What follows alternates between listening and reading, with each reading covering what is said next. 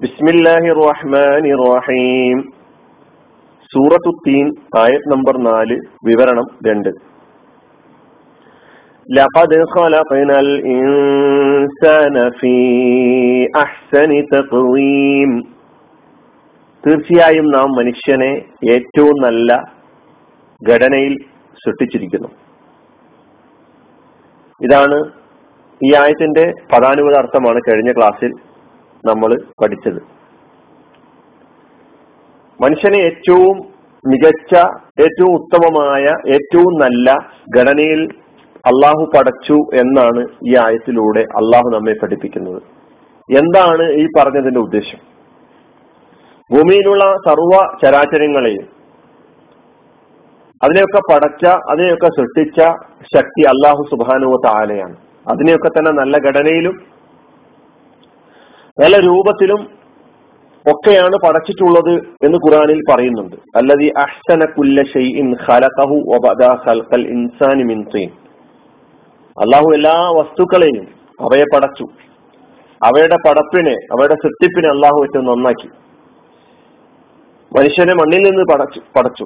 ഇതൊക്കെയാണ് ആയത്തിൽ പറയുന്നത്. അപ്പൊ എല്ലാ വസ്തുക്കളെയും അള്ളാഹു സുന്ദരമായിട്ട് തന്നെയാണ് നല്ല രീതിയിൽ തന്നെയാണ് ശ്രദ്ധിച്ചിട്ടുള്ളത് പക്ഷെ മനുഷ്യൻ കുറിച്ച് പറഞ്ഞപ്പോൾ അവന്റെ സൃഷ്ടിപ്പിനെ കുറിച്ച് പറയുമ്പോഴാണ് അഹ്സനു തത്വയും ഏറ്റവും നല്ല ഘടനയിൽ എന്ന് പറഞ്ഞുകൊണ്ട് അള്ളാഹു ഈ ആയത്തിൽ പരിചയപ്പെടുത്തുന്നത്. അപ്പൊ അതിന് താല്പര്യത്തിൽ ഒന്ന് അള്ളാഹു മറ്റൊരു സൃഷ്ടിക്കും നൽകിയിട്ടില്ലാത്ത ഉയർന്ന നിലവാരത്തിലുള്ള ശരീരഘടന മുസ്തവൽ കാമ മുതനാസിബുൽ അള ഏറ്റവും ഉയർന്ന നിലയിലുള്ള ശരീരഘടന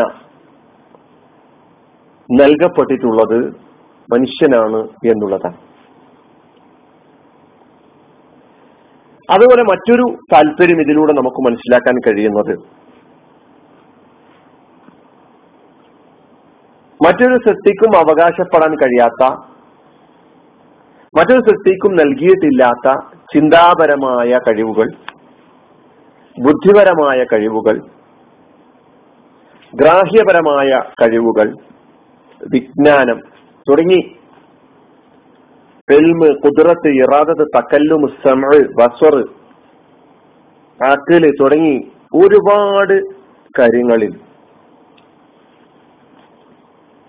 മറ്റു സൃഷ്ടികൾക്കൊന്നും നൽകിയിട്ടില്ലാത്ത കഴിവുകളും യോഗ്യതകളും ഒക്കെ തന്നെ നൽകി അനുഗ്രഹിക്കപ്പെട്ട സൃഷ്ടിയാണ് മനുഷ്യൻ എന്നുള്ളതാണ്. ഖുർആൻ അത് വളരെ വ്യക്തമായി മറ്റു ആയത്തുകൾ ഒരുപാട് ആയത്തുകളിലൂടെ അത് പറയുന്നുണ്ട്.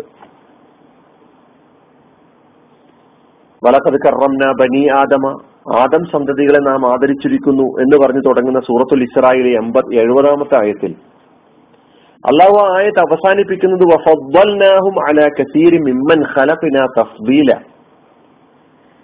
നാം പടച്ചിട്ടുള്ള സിദ്ധികളിൽ വെച്ച് ശ്രേഷ്ഠത നൽകി മഹത്വം നൽകി പദവി നൽകി അനുഗ്രഹിച്ചിട്ടുള്ള വിഭാഗമാണ് മനുഷ്യ വിഭാഗം എന്ന് അള്ളാഹു സുബാനുത്തല അവിടുന്ന് പറയുന്നത്.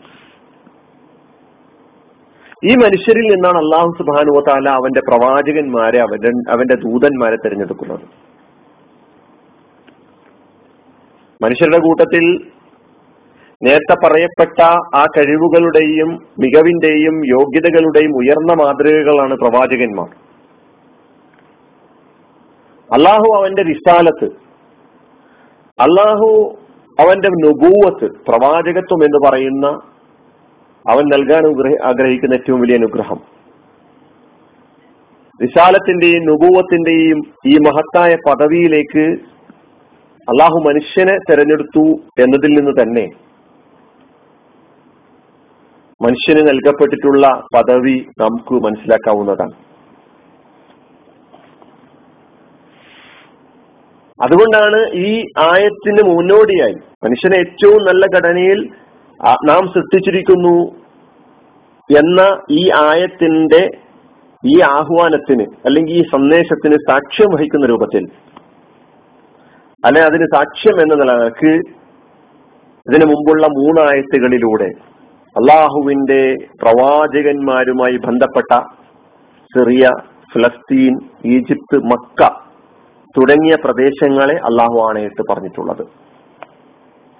മനുഷ്യന്റെ മാഹാത്മ്യം മനുഷ്യന്റെ സ്ഥാനം മനുഷ്യന്റെ ഉന്നതി മനുഷ്യൻ അള്ളാഹുവിന്റെ അടുക്കൽ എത്രത്തോളം പരിഗണിക്കപ്പെടുന്നവനാണ്.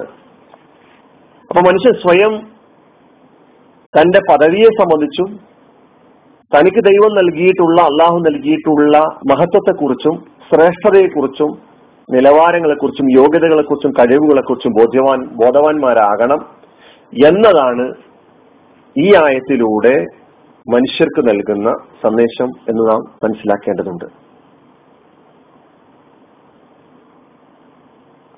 ഇതാണ് ഈ ആയത്തിന്റെ ചെറിയൊരു വിശദീകരണം എന്ന നിലയ്ക്ക് നിങ്ങളുടെ മുമ്പിൽ വെക്കാനുള്ളത്. അള്ളാഹു സുബാനുവോ താല കാര്യങ്ങളെ ഭാവിധി മനസ്സിലാക്കാൻ നമ്മെ സഹായിക്കുമാറാകട്ടെ. അനിൽഹമുല്ലാഹി റബ്ബിലാലമീൻ അസ്സാം വലൈക്കും വാഹമത്തല്ലാഹി വാബർക്കാത്തു